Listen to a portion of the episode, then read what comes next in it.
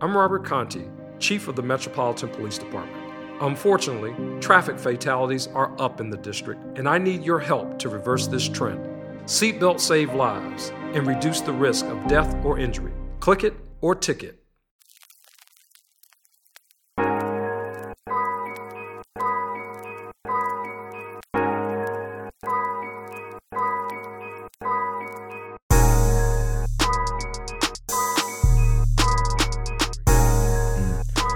Think the next question. So we've got about half an hour left. We'll try and cool, see cool, what we've cool. got. Let's but, see what we um, can do. Yeah, yeah. yeah. the next main bit was uh, like your Christian journey as well. So um, Yeah. with this podcast, the great thing about it is, you know, mental health is something that we all struggle with, regardless of what we believe in or what cultural background we come from. Um, and so, I mean, I had one another one other conversation with two other friends of mine on this podcast so far about how their faith in Jesus has helped them navigate manhood and um, their self identity as black men. Um, without us getting too deep into this bit, kind of, if you could summarize kind of um, how your Christian upbringing kind of helped you to also um, take, I guess, better care of yourself. Um, so even whilst you were doing the therapy um, in your um, early thirties, like how did your spiritual life kind of um, merge with that? Was, was there a bit of conflict, or what, No, did, not- did you find that it just helped? It just all came together. Well, I became a Christian in my early twenties, and it was at a, it was a moment in my life where I wouldn't have diagnosed it at the time, but I think I was depressed. Um, So I came out of university off the back of my grandma passing away, and not really being able to get a, a, a job as quickly as I would have expected. Um, Which is interesting because I just read a statistic that uh, black people have to apply um, almost uh, I think it's like five times more for jobs than white people to get an interview or something like that. And that would be my experience when I was came out of uni. So I, I was in a place where I was like, oh man, I was drinking a lot more, you know, coming out of the university kind of sort of like culture. And I just what did you study at uni? Just out of interest. um, so I did business studies and English literature. Oh, okay. Um, and I think I was just not in a good place. And then basically, I came out and I started seeing a girl, and when we ended up doing an alpha course together, and it was at that moment I found like I grew up in a Christian home, but I didn't understand my relationship with Jesus. And I think at that moment, everything just kind of clicked for me. Um, I understood who I was. I understood I was loved, and I understood just there was just a lot of selfishness in me which kind of just disappeared very quickly and i think my eyes open to what was going on around me in my community and therefore my empathy and compassion just grew massively in a way it wasn't before. Um, so with that being said in my formative years in my 20s i had some really good people around me who took me under their wing and really kind of discipled me and helped me to understand the Bible and read the Bible and prayed with me and prayed for me. And all that was therapy, really. That was all that was good people getting alongside me mm-hmm. and and showing me the ropes and mentoring me. And it was it was an amazing experience. I think there's a point in any relationship where you then mature and then you start not just being fed stuff, you start looking for yourself. And I think by the time I hit my early 30s and I'm leading the church at this point, I'm one of the leaders in a church.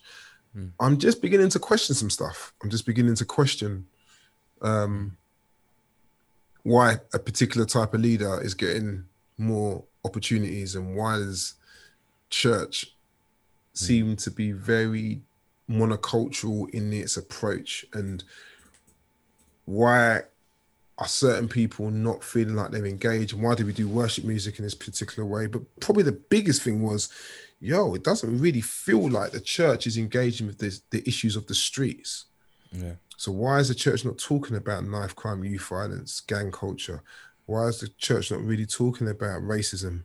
Why is the church not really talking about the things which I know are impacting young people's and families' lives in the borough that you are um, engaging with? Why does your church not reflect the very borough that you're in? That type yeah. of stuff, you know what I mean? And that's when I, I, I, I suppose God was just doing some stuff in me, which was preparing me for where we are now. So, mm. church helped, but church also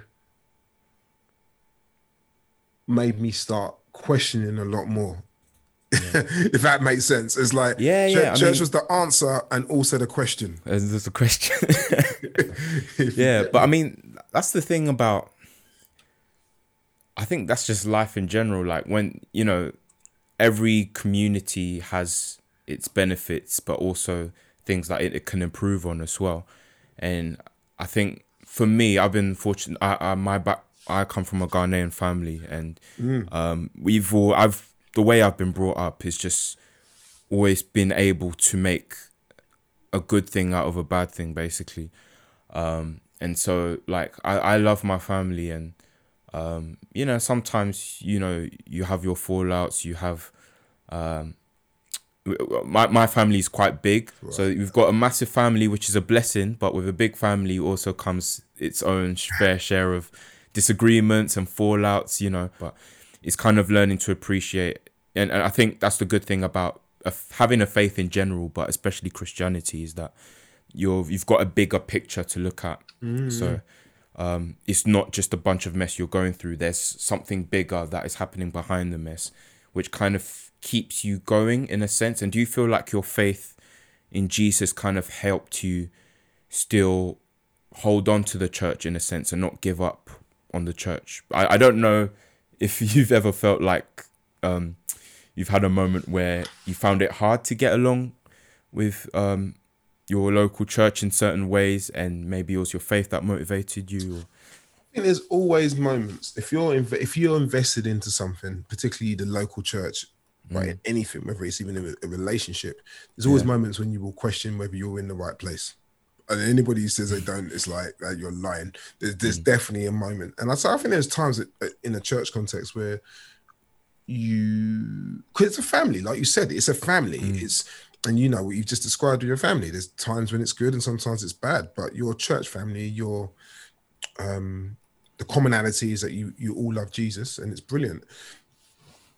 But then there's also times when there's this there's there's differences which you have to kind of address. Yep. And I don't know if it's always happened. I don't always think that actually we've had those safe spaces to have a conversation. So if microaggressions happen or racism happens or little things and you're like, yo, what was that? Was that just my mind? Or and I can think back to tons of times where I just let things slide. Mm. Mainly because I didn't have the language or if I try to say something, I'm going to get accused of being an angry black person. Yeah. You know what I mean? Or the chip on his shoulder, or he's aggressive. No, I'm none of those things, but I do want to know what you mean. So for me, there's been times when if I so let me be really brutally honest. When I started writing the book, I knew I didn't know whether I was still going to be a Christian at the end of it. Wow. I, I was a bit like, there's a lot of things that that particular point I was just angry about, mm. but I was also probably now angry is not right the right word. I just had questions. I was just kind of like, I keep coming back to some of these questions, mm. Like the this the the the way the church doesn't want to engage with race. Yeah. The transatlantic. Did you find the writing of the book in a way quite therapeutic? Did you feel like you were getting some stuff out of your system in a sense? No, I found the writing of the book painful. Fair enough. really, really painful. It was so I can look back and say, I'm glad I went through that process. Um, mm. and I got a lot. It was therapeutic in the sense that it had gave me an opportunity for the first time to ask the questions I needed to ask and also order my thoughts. So I was like, mm. okay, I can explore different perspectives in peace without anybody trying to pressure me and allowing yeah. me and God to wrestle this stuff out. Like, Yeah. well, what does that really mean? And I'm gonna say some stuff, and I don't even know if it's right, but let me prayerfully just check this. And we and him going back and forth for a year when I wrote I wrote the book in a year. So it was that it was that kind of crazy situation where I wrote the book in in a year, and it was like, okay, in that year, we're gonna have it out. And there were moments when my wife would come in and I was just she'd be like, oh, how did you because I, I basically gave myself a Thursday um uh every so for tw- all of 2018 from January to December, I wrote I only dedicated one day of the week to the writing the book. So that was a that was a Thursday. So every Thursday, I'd, you know, the kids would be at school and I'd be ready to sort of like crack in. And um yeah, it was it was really hard. There were times when I just didn't write anything because it was just so difficult. Um and at other times when it was really free flowing. So um Was it your first book as well? Is it yeah, number one, book? maybe my only one. Who knows? But um, it's but yeah, it was my first book, and it was it was it was. I just had to trust God in it, but it was definitely now more than ever. I'm just calm. I'm just like everything I wanted to say about racism is in that book. Yeah, and people, for the most part, seem to be receiving it well. Yeah, yeah, yeah. Uh, a whole range of people, Justin Welby, Gus, Guvna B, a whole bunch of people who are very knowledgeable in their fields in regards to this topic and some related topics as well. Yeah. So, um, what what's what's the feedback done for you, and have there has there been some negative feedback as well? Of course, because not everybody. Yeah. I, I so I think the feedback's been largely great, and I think people have been very supportive. Um, and I think I've connected in with black Christians who have gone through some black Christians have gone through stuff. I think from white people, it's been really, really interesting that, that people. I think I can put the book in two phases. There's pre George Floyd and post George Floyd. And the pre George Floyd was very much like, ah, cool. Yeah, you've we've, we've, we've written this book about race. That's nice. You know, oh, okay, yeah, let me look into that. Okay, cool. Oh, yeah, yeah, yeah, no, racism, right? And, and everybody was being very polite and it's all nice. Then post George Floyd, wow, you've written a book about race and this is needed. Oh my goodness, I've got to read this. This is the book I need to read because this is really helping. And it's just like, whoa, okay, the intensity is just crazy. It's the same book, but mm. it's just in it's now looked at in a slightly different lens. Mm. I think prior to it, it was like, oh, that's a nice addition to the bookshelf. I'll get round to read it. Mm. Now it's like I have to read this book because hopefully, if I'm a church leader or I'm in a church context, this is going to give me some some ammunition, some type of um, support, some type of um, resource and guidance to how we work Yeah. with this issue. So that's been quite interesting. Me just like I'm saying, I'm same guy, you know. Um, What do you think it is about this George Floyd situation, particularly, that's been such a monumental moment? In our, in our yeah, I mean that's a massive question. So that is a massive I question. mean, I, I think yeah. there's a there's like the practical realities that he died at a time when everybody was locked down. So it's not the first time where Probably, everybody, yeah. like black people, had been killed by the police in America, and it's been filmed. But I think this Mm. time it was like the whole world had nothing to do. It was like we were at home, we were we were on lockdown, and it was like, oh wow, Mm. actually, I think. That, but I think also, if I'm being honest, it felt this felt like the other stuff was horrific, but this was just on a, on a level which was like just brutal. Like it was, Yeah, it was yeah. just sustained brutality, yes. evil, and the the guy was not getting his knee off his neck even when he, Mm. he- the guy was dead. It was just like this is this is a next level of evil when it comes to how you, we've seen police brutality. So I think also there's moments I think where people it, it catches the the heart of, of people. I think there's a God dynamic in it. I, if I'm honest, I think um, there's verses in Exodus 2 before Moses goes to to set his people free, where Mo, uh, God says, uh, you know, the Hebrews are enslaved, and then there's this line, this throwaway line where it just says, God saw and God knew. And like God mm. saw and God knew, and it was almost a bit like, and then Moses comes on the scene and does what Moses does. So it's almost like I think with George Floyd, there was all this stuff which was going on prior to it, but there was something about this which just tipped, A bit of a turning point. yeah, in turned to it, it, yeah. it tipped God into action. Like mm. God never sleeps, but it's His Yeah. timing. It's it's the sovereignty of God when he decides, and I think this was the one where it was almost like, all right, you know what? Mm-hmm. Okay, this is this is it. It's a turning point. It's mm-hmm. what the Greek word kairos, which basically means a, a monumental moment.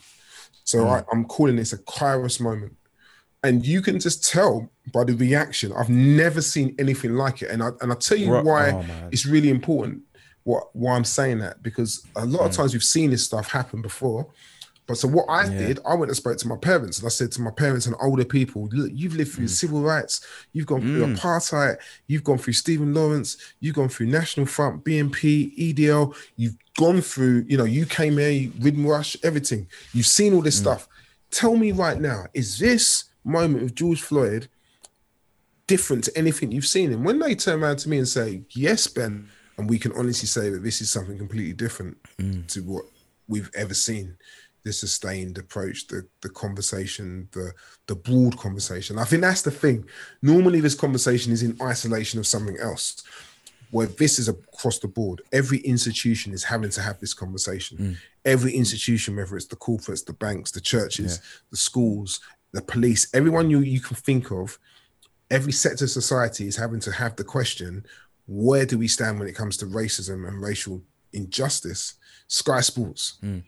You know, when have you ever seen people kneeling in a football match and all this type yeah. of stuff? It's it's blackout it's, Tuesday. It's a, listen, it's a monumental and it's a monumental conversation, and it's not it's not going anywhere. Mm. So for me, I, I, know this is this is a this is more serious than I've ever experienced, and it's more sustained. And I think this is God making um, and helping us to see that there is a true the evil of racism, mm. and he, he's moving. I think he's moving. Mm. Wow, uh, I've just realised I also wanted to ask how Power the Fight came about, but particularly, Yo. that's pro- there's probably another epic story behind that as well. but spe- specifically, let's dive into your experience in helping young black boys, um, because yeah.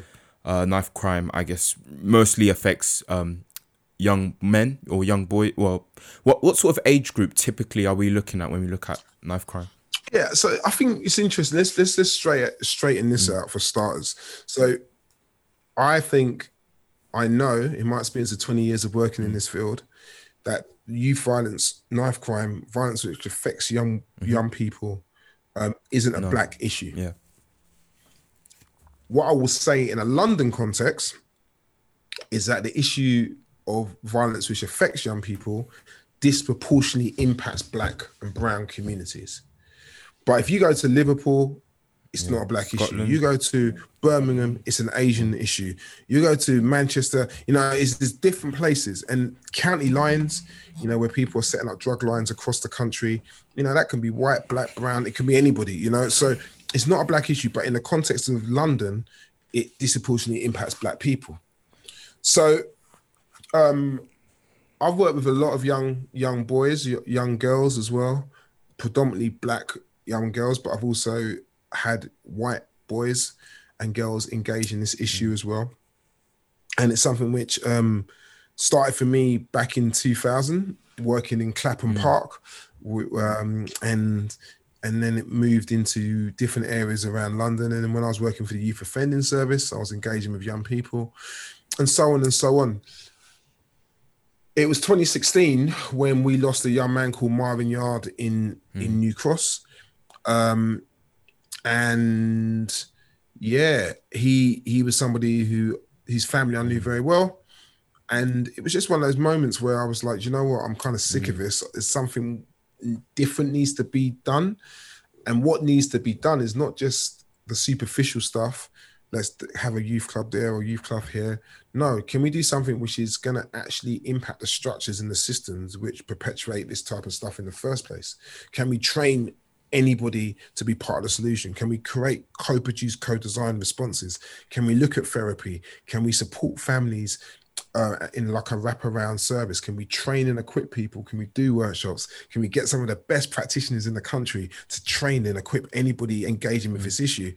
All these things which are more about system mm. change um, and systemic change and structural change um, than just a six week program here, there, and anywhere you know.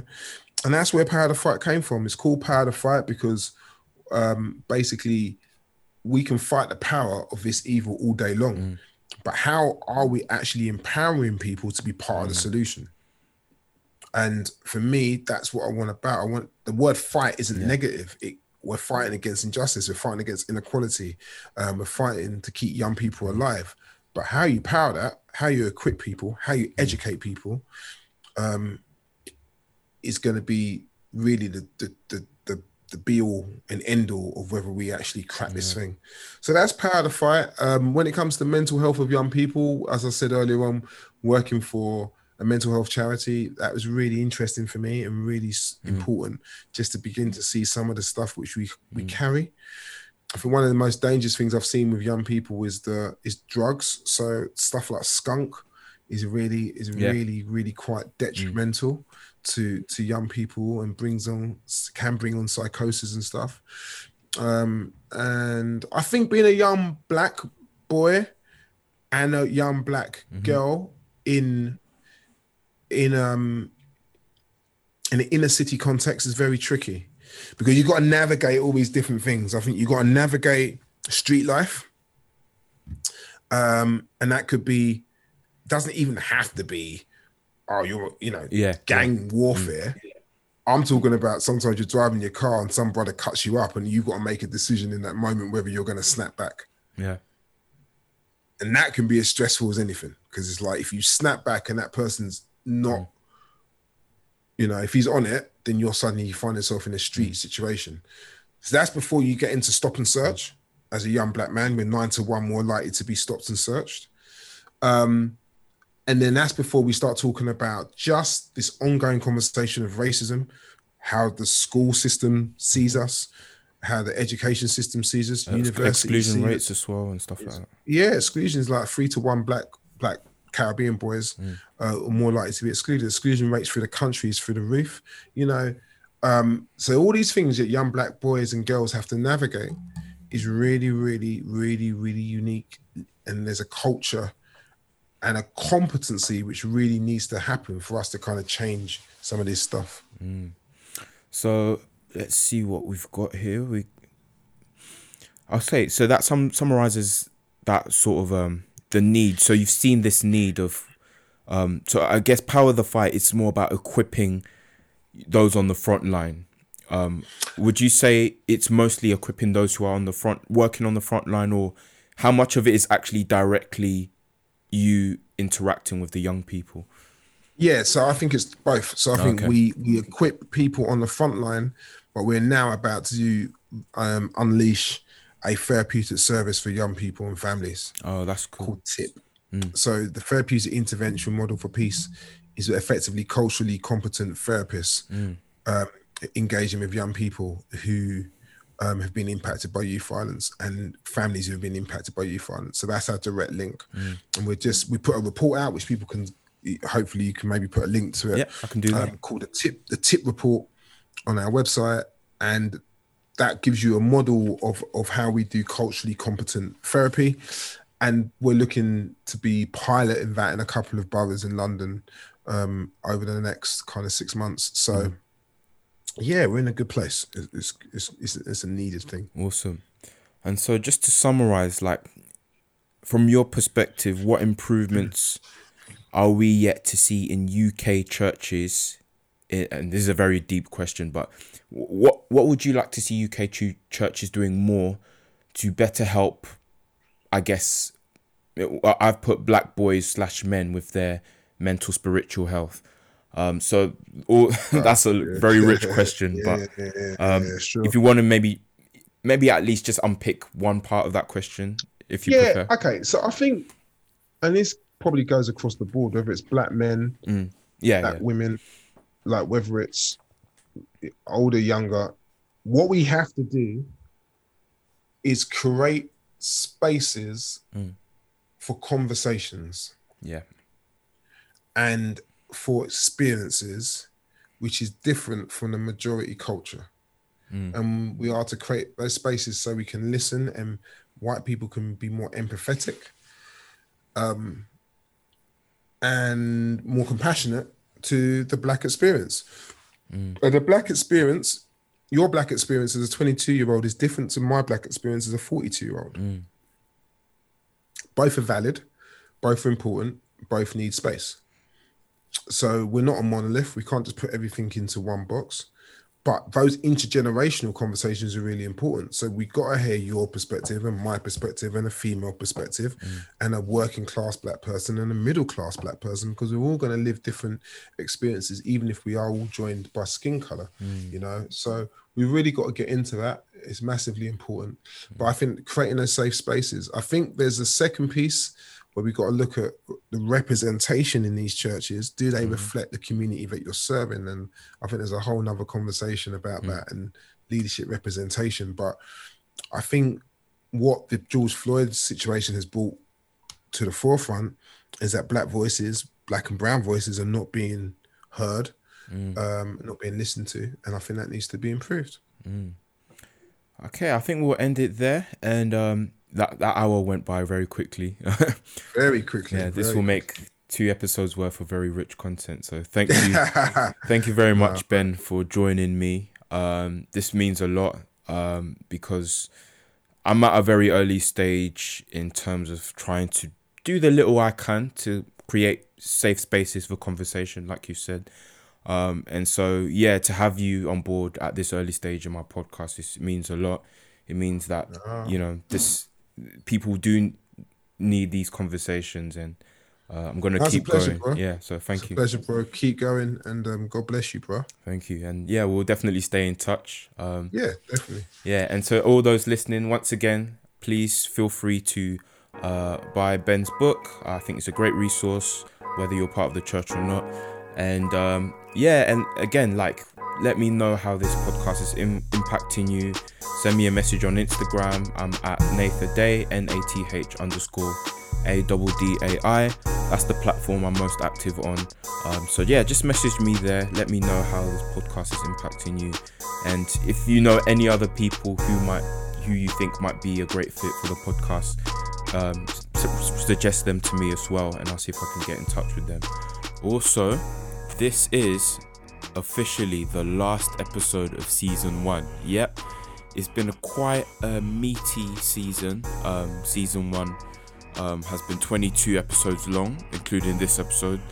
Um, and so, thank you to all of the people who have been listening so far. Like, man, this podcasting stuff isn't easy, um, especially when it seems like not many people are paying attention. But um, I, I appreciate every single DM that every person has sent um, to let me know how this podcast is empowering and inspiring them to really open up about mental health, particularly within the black community. So, this is awesome stuff.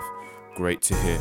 Um, yeah, so we'll be back with season two in probably February or March next year. Um, but by that time, I have great news. By that time, I would have finished um, my short film, Mental Roots, which is the same name as this podcast.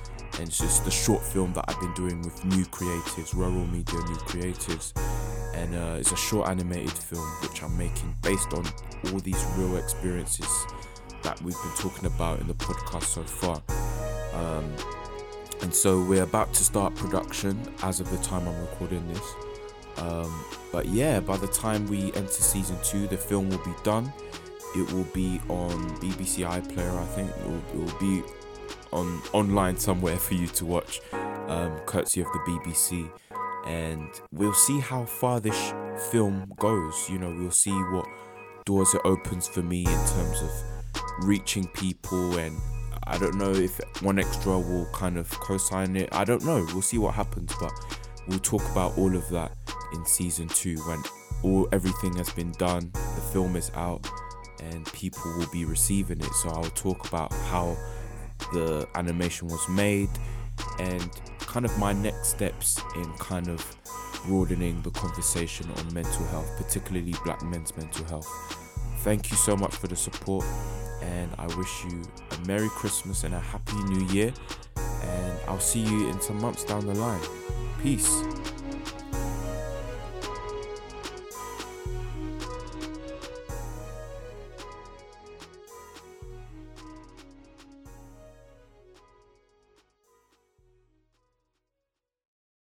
Some cars are comfy on the inside but don't have power on the outside. And some cars have the horsepower but none of the comfort. I used to think there weren't any cars that were the total package. But that all changed when I got my Honda SUV. It's rugged and sophisticated, and right now, Honda has deals on the entire Honda SUV lineup CRV, HRV, Pilot, Passport, you name it. So if you're looking for a car that's the total package, the only place you'll find it is at your local Honda dealer. Hurry before they're all gone. I'm Robert Contee, Chief of the Metropolitan Police Department. I have an urgent message. Unfortunately, traffic fatalities have increased in DC, and I need your help to reverse this troubling trend. Did you know that using a seatbelt can drastically reduce the risk of death or serious injury to you or a loved one? Seatbelts save lives, and together we can accomplish a safer community. Let's make Vision Zero a reality in DC. Always wear your seatbelt. Click it or ticket.